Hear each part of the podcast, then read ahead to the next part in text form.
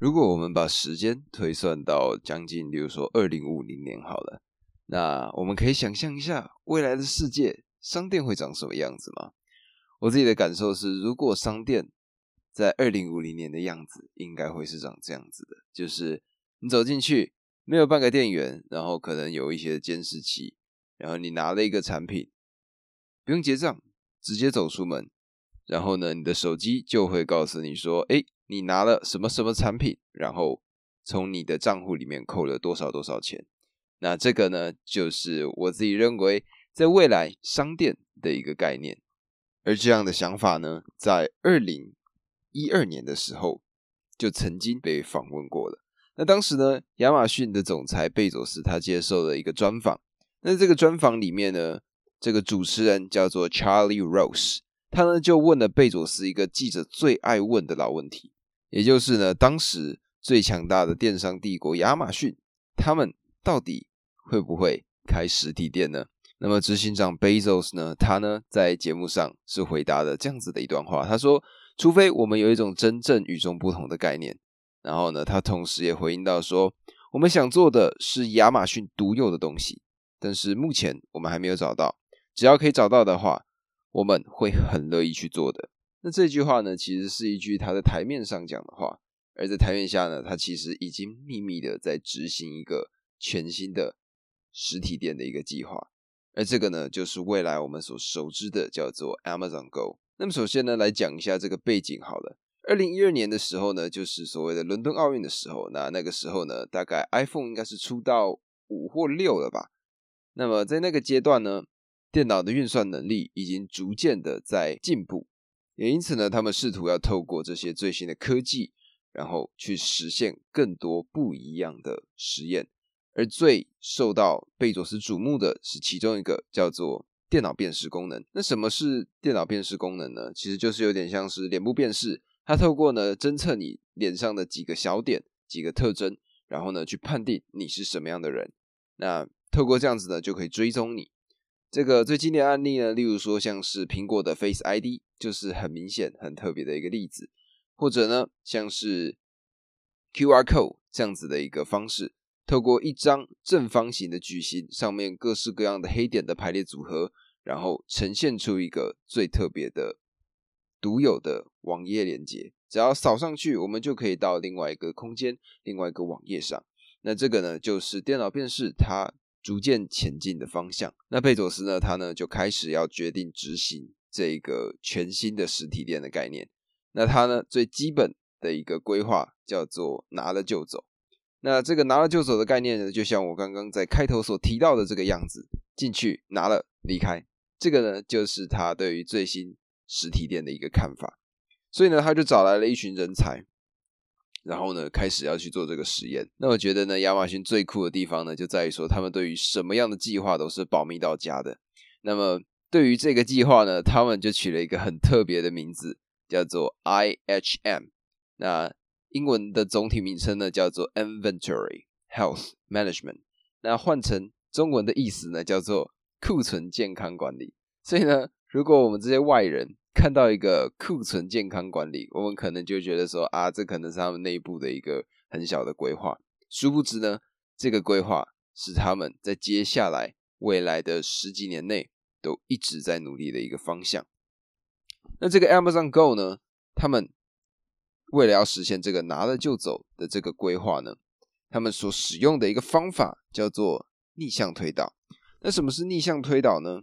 逆向推导的意思就是说呢。从顾客他们的需求去出发，然后去找到他们真正需要的东西，等于说呢是去思考顾客要什么，然后呢在他们要什么的这个基础上去变化，去找出那些最方便、最合适的一些功能。那这个呢其实跟贾伯斯的理念有点不一样。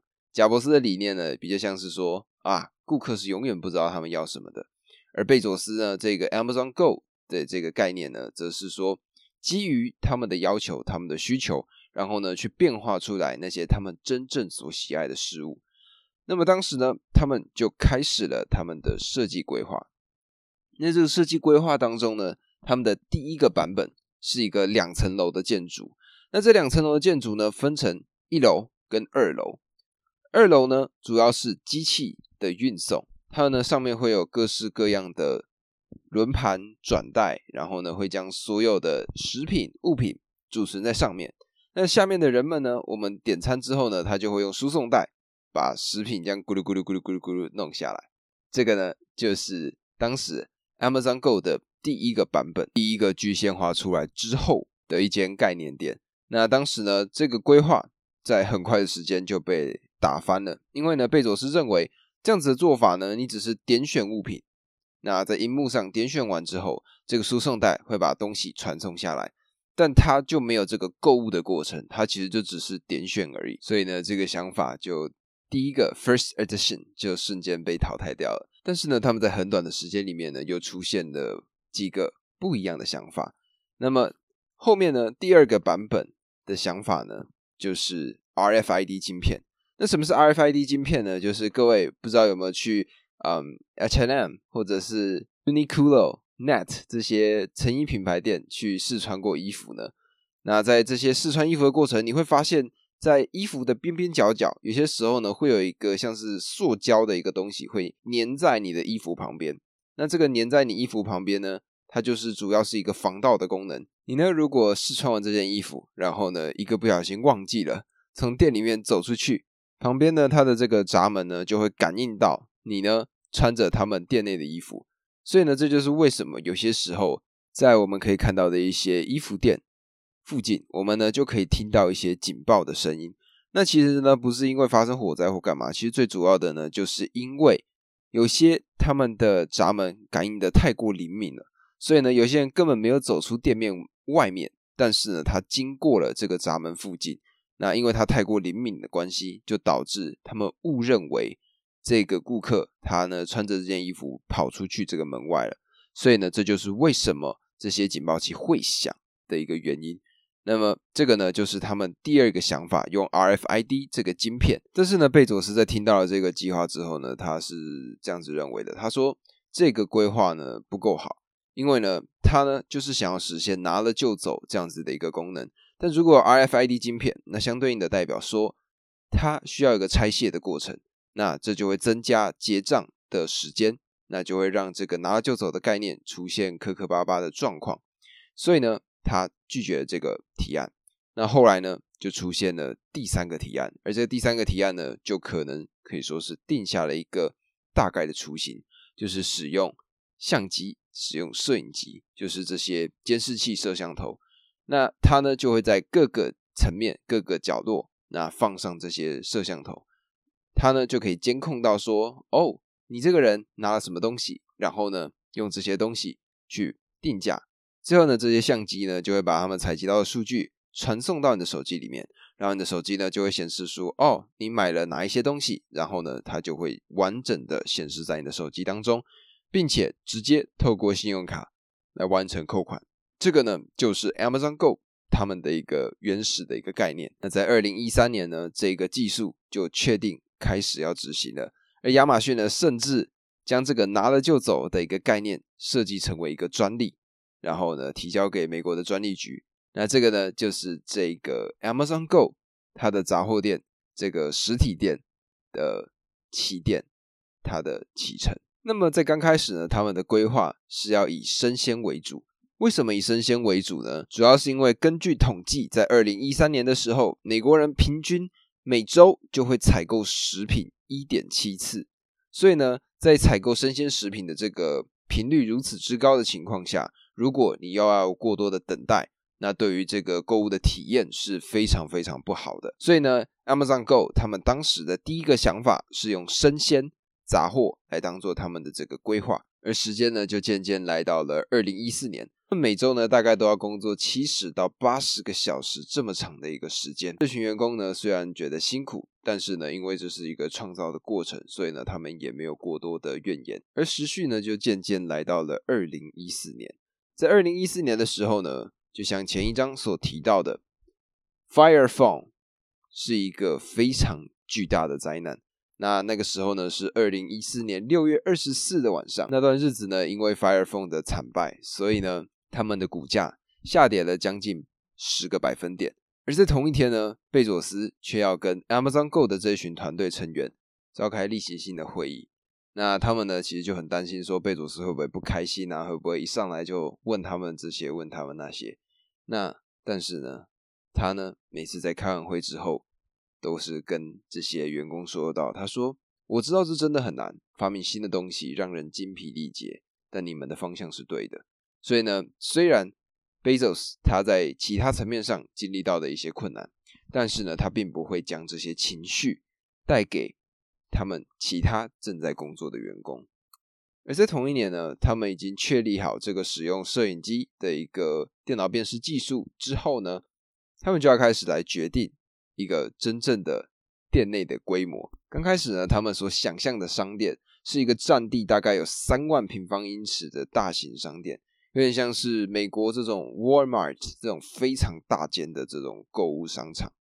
那几个月后呢，他们认为像这样子这么大这么大的超市有点太大的野心了，所以呢，他们把规模减半，变成一个中等规模的生鲜超市。那这里面呢，他们会提供各式各样的服务，从最基本的呢那些拿了就走的商品，那还有乳酪商、咖啡师、肉贩的柜台。他呢，把它想象成一个很温馨，然后很惬意的一个购物体验。而在里面呢，你会想要拿这些食物，然后喝这些咖啡，一个很快乐的体验过程。时序呢，就渐渐来到了二零一五年的年中。那这个时候呢，已经接近了这个 Amazon Go 这个商店的发表日，也就是呢，他们要给这些比较位阶高的主管来做一个验收。而当时呢，Amazon Go 他们的团队呢，就在西雅图一个富裕的国会山社区，英文叫做 Capitol Hill，他们匿名承租了一栋豪华的新公寓，那跟市府申请的营业许可。那里面呢就有很多农产品部门啊、乳品冷藏区、现场厨房之类的。而准备这一切呢，就是为了等待贝佐斯的验收。而在之后不久呢，贝佐斯就来到了这间商店，那就体验了这个完整的购物过程。而这其中呢，其实过程算是挺顺利的。接着呢，贝佐斯就把所有人都叫过来，然后跟他们说做的很好，但是呢，整体体验还是太复杂了。例如说，肉类、海鲜、水果这些东西，还是必须经过过磅这样子一个过程，才有办法加入到购物车的账单当中。那这个呢，体验是太过花费时间的。他认为呢，Amazon Go 他们所要实现的最重要的概念就是所谓的拿了就走，完全不拖沓，完全不会让顾客在等待的时间浪费掉他们的时光。所以呢，虽然这个整体的购物体验算是还可以的，但是 Amazon Go 他们呢，可能还有很长的一段路要走。而在回到办公室之后呢，Amazon Go 他们的主管就决定了一个全新的事项。也就是呢，他们要淘汰所有的农产品、肉类、乳酪这些商品，转型呢去做小规模的便利商店，就有点像是 Seven Eleven 的那种感觉。所以呢，在后续五年，这一间 Capital Hill 的超市呢，就变成了一个中型的超市，然后店面就一直闲置在那里，外面呢就永远贴着牛皮纸，然后呢，旁边的人都看不到它里面到底在做什么。但是呢，这个计划还在悄悄的进行当中。而二零一六年的时候呢，贝佐斯身边有一个助理 T A 叫做库马，那这库马呢，他就开始马不停蹄的催赶这些人，跟他们说：“哦，Amazon Go 必须要持续的进步，必须要有更多的进展。那他们呢的首要目标就是要先完成这个电脑辨识技术它的一些功能。所以呢，库马他就要求 Go 的员工进去参观，并且试图要去蒙骗天花板上的摄影机。”还有这些电脑视觉的演算法，所以呢，有的人就会穿很厚重的外套，超级厚的那种羽绒外套进去店里；有些人呢会拄着拐杖或推着轮椅进去。有一天呢，他甚至要求所有的人都穿同一个颜色、同一个样式的衣服进去，透过这些方式呢，去混淆电脑的演算法，试图呢要去测试这个演算法它有没有什么样的问题。而在这个方法当中呢，他们也发现了一些状况，就是呢，虽然他不会经常遭到蒙骗，但是他出错的频率其实不低。因为呢，在这个照明的变化当中呢，可能会出现阴影，出现一些电脑没有办法辨识的一些情况。而他们最大的挑战呢，甚至都还没有来，就是呢，小朋友不知道各位对超市的小朋友有什么样的印象？我自己呢，对超市小朋友印象呢，就是因为场域很大，所以呢，这些小朋友呢就会开始东奔西窜。那透过这样子的一个过程呢，其实对于我们来说，已经是一个蛮复杂的一件事情了。对电脑视觉来说，那要是更复杂的一个状况。因为这些小朋友呢，身形比较小，所以呢，要判定他们拿了什么，他们经过了什么，是有非常大的难度的。而在这个阶段开始呢，贝佐斯对于整个规划已经开始有一点点的不耐烦了，所以呢，他呢希望可以赶快解决这些问题，然后呢，迅速的让 Amazon Go 可以做上线。那对 Amazon Go 呢来说呢，这个规划确实是一个很复杂。然后很困难的一个挑战。而在二零一五年前后呢，贝佐斯他们所设立的第三个团队，主要呢是要实现的是实体书店这样子的一个计划。这个计划呢，在很快的时间里面就完成执行，并且呢，在西雅图的一间高级购物中心里面展开了他们的第一间实体书店。而这样子的一个实体店的规划呢，着实的影响到了。Amazon Go 他们的进程，Amazon Go 呢，他们看到了这个实体书店在这么短的时间里面就可以上线，他们呢其实内心还是感到挣扎的，所以呢他们就加紧赶工，想要让 Amazon Go 成为一个真正可以出现的一个概念。而在这个过程之中呢，他们就发明了一个很特别的装置，叫做 Dash Card。那什么是 Dash Card 呢？那各位想象一下购物推车这样子的一个概念。那这个购物推车呢，它有一个全新的功能，就是它在里面呢有可以扫条码的装置，还有一个小小的摄像头。所以呢，你呢如果把你的商品放到这个 Dash Card 里面呢，这一台购物车它就帮你把这些东西全部帮你扫描过，然后呢透过传递讯息的方式送到你的手机里，那你就会知道你买了什么，然后用什么样的方式来做一个消费。这个呢。就是他们在这个短时间里面先发展出来的第一个产品，叫做 Dash Card。那在二零一六年初呢，他们终于开始有机会为开店做准备了。而商店的名字呢，也非常快就决定了，就是所谓的 Amazon Go。没有太多意义，因为呢，他们就想要去实现所谓的拿了就走这样子的一个理念。那么呢，在这个实验室里面呢，他们用真正的食品。来取代假的食品，然后让员工去设想在特定的情境下去购物。例如说呢，想象一下，你早上起来急急忙忙准备要开会了，然后呢，冲进 Amazon Go 的商店里面，随便拿了一个三明治，然后就冲出店外了，这样子的一个过程。或者是呢，你呢要接孩子回家，那在这个放学之前呢，你呢就经过了 Amazon Go 的商店。然后呢，你顺手拿了牛奶、草莓、麦片，当做他明天的早餐。而他们呢，也开始去面对他们最大最大的一个问题，就是什么？就是小朋友。他们呢，开始开放让这些幼儿冲进亚马逊超市。那这个 Amazon Go 超市里面呢，就开始充满各式各样 Amazon 的员工。然后呢，他们就开始进行不一样的测验。而这个测验呢，真的可以说是喜忧参半。好的部分呢，就是他们真的开始渐渐的出现了拿了就走这样子的一个完美的理念。但是呢，在这个幕后，它的技术是不完美的。为什么这样说呢？因为他们还是需要真人来做这个支援。所以呢，就想象一下，这些摄影机，它呢其实是导到一个荧幕，然后呢后面会有一些人员，他们看着你拿了什么，然后透过手动的方式，把你所购买的东西呢。打字打好，然后传递给你。所以呢，这样子的过程其实是非常非常的困难，非常非常的复杂的。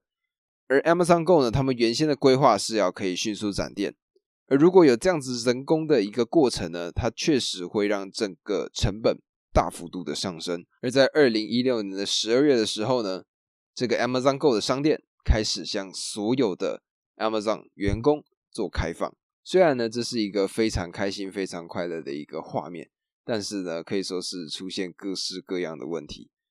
在《华尔街日报》呢，他们里面就讲到说，虽然店内呢是一个可以拿了就走的空间，但是呢，它最多只能够容纳二十个人左右，因为呢，超过二十个人，这个系统就会出现非常大的宕机，除此之外呢，他们忘记去想到一个问题，就是呢，假设哎，我今天呢可能想吃一包洋芋片，好，然后呢我就拿了一包洋芋片放进我的购物车里面，然后推推推推推，然后在结账之前呢，我想一想，啊，可是我有点不想吃洋芋片呢，好吧，然后我就随便拿起来，然后就放在路上，随便一个货架上，结果他们发现呢。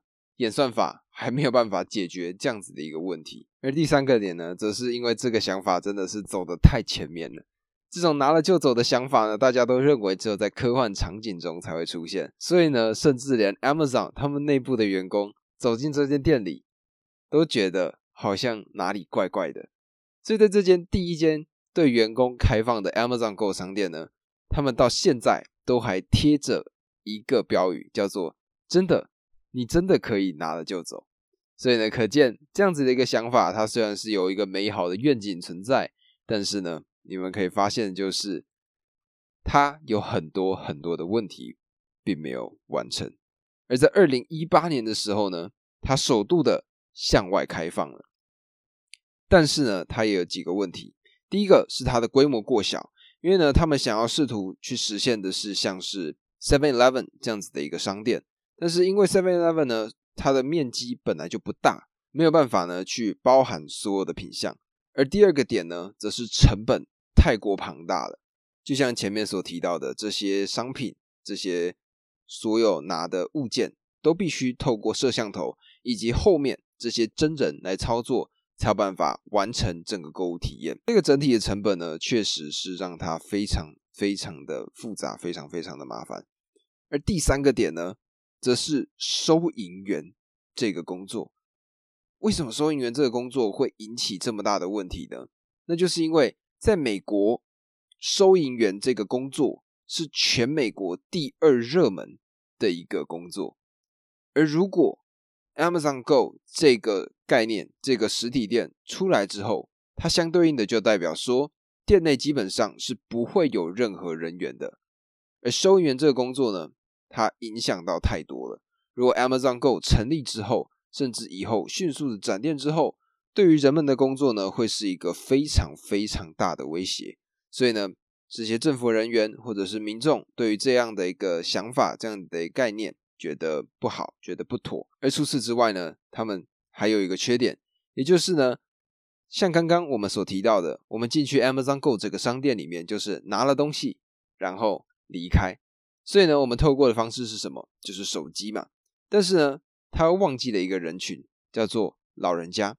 这个老人家他们进去也对手机的操作不太理解，基本上呢，他们都是去支付现金，才有办法去购买他们的商品。但是 Amazon Go 呢，它并没有这样子的功能，而这样子不收现金的这一个做法，它违反了纽约、费城、旧金山这些地区的规定。所以可见呢。他的困难比我们想象中的多。贝佐斯呢，当时他曾经想象过说，在全国各地的城市开设数千家的购商店，但是呢，这个 project 到现在应该已经执行了将近十年了吧。在这段期间呢，他们可能只开了大概五十间以内的店，创造出来的财务结果呢，也远远达不到他原先的构想。但是 Bezos 呢，他对于他这个最新的这个概念店的想法呢，他其实是非常非常开心的。而且呢，他并没有去惩罚任何一个在 Amazon Go 里面的员工。他呢，在二零一五年的时候，他写了一封股东信。这封股东信里面呢，是这样子写到的：他说，我们都知道，如果你喜欢挥大棒，会常常遭到三振，但是偶尔也会轰出全垒打。不过，打棒球跟经营事业的差异在于说，棒球的得分分配非常的明确。挥棒之后呢，无论你打得多好，最多。就是拿到四分，但是呢，经营事业的时候，每隔一阵子，你可能一上场挥出一个大棒，就是拿到一千分。由于呢，他的报酬呈现的是长尾的分配，你必须呢大胆的赌上一把。而在 Amazon Go 这个商店呢成立之后，将近十年，他呢其实都还是没有办法为 Amazon 带来报酬，但是呢，他确实促使了 Amazon 往一个全新的方向。去发展，而他们当年呢所设立的这个拿了就走这样子的一个专利技术，也在后来授权给了像便利商店、机场的售货亭这些不一样的地方。二零二零年的时候呢，他们开设了 Amazon Fresh 生鲜超市。虽然呢，在这个里面他们没有采用这个拿了就走的技术，但是还记得刚刚前面所提到的 Dash Card 吗？这 Dash Card 呢，就成为了他们在里面购物的时候一个感应的非常好用的一个设备。那随着近些年来呢，疫情的肆虐，Amazon Go 呢这个商店拿了就走的概念又渐渐的变回了主流。因为呢，如果不需要跟售货员、这些销售人员或者这些收银员来做到接触的话，对于染疫的风险就会降低许多。所以 Amazon Go 呢，其实可以说真的是走的非常非常的前面，甚至可以说走的太前面了。但是因为他们背后有一个超级大金主，也就是超级提款机 Amazon，他没有办法把这些概念付诸实现。然后贝佐斯他是这样子说到的，他说这个东西。它或许没有一个上限，因为它会是一个完全不一样的未来。那这里呢，我想稍微探讨一下刚刚讲到的这个对于收银员这样子的一个概念。Amazon Go 呢，它的这个体验就是希望可以实现真正未来我们所看到的拿了就走这样子的一个商店的体验。所以呢，它把收银员这样子的一个角色完完全全的去除了。而这个呢，其实我觉得更像是未来的一个场景。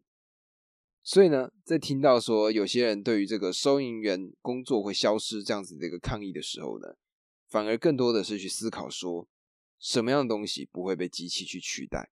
而这个呢，是我在看完 Amazon Go 这个章节里面最重要的一个内容。因为未来机器或许真的可以取代很多很多我们没有想到的东西，而亚马逊呢，或许就是在这一批科技浪潮中首度。拥抱这些最新科技的人们，而 Bezos 呢？他在经历了这些事情之后，他呢将触角放向了国际，他呢要往国际去发展了。而这个呢，则是他们的下一个篇章，他们要准备进军全世界了。那么，这个呢，就是下一集我们将会讨论到的内容。而今天呢，就会让各位看到了这个 Amazon Go 它的整个过程。那未来呢，我也相信。有机会，我们在台湾也有机会可以看到这样子的一个概念所实现。那么明天呢，就要来讲一个最新他们下一个走向国际的篇章。我们呢，下期再见，拜拜。